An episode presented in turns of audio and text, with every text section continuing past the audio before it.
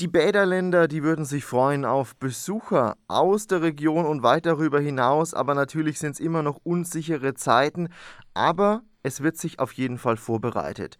Auf den Besucherandrang, es passiert viel und alle freuen sich, wenn es dann wieder losgehen kann. Bei mir jetzt Kurdirektorin Silvi Thormann aus Bad Kissingen. Ja, Frau Thurmann, was passiert denn gerade? Was, was machen Sie? Was steht an? Wie läuft's trotz schweren Corona-Bedingungen? Ja, der Frühling hat in den letzten Wochen Einzug in Bad Kissing gehalten.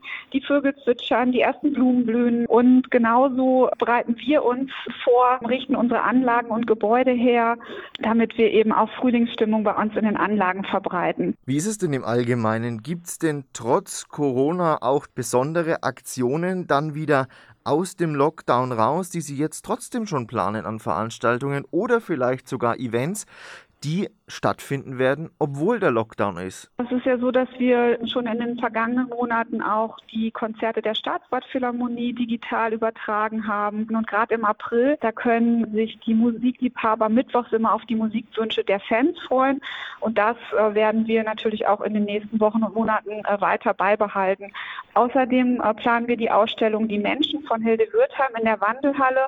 Wir werden die Menschen auch so in den Seitenschiffen der Wandelhalle positionieren, dass sie sowohl von innen betrachtet werden können als auch von außen, sodass wir da eben äh, total flexibel sind. Eine Sache vermissen ja auch ganz viele, und zwar die Kisalis-Therme.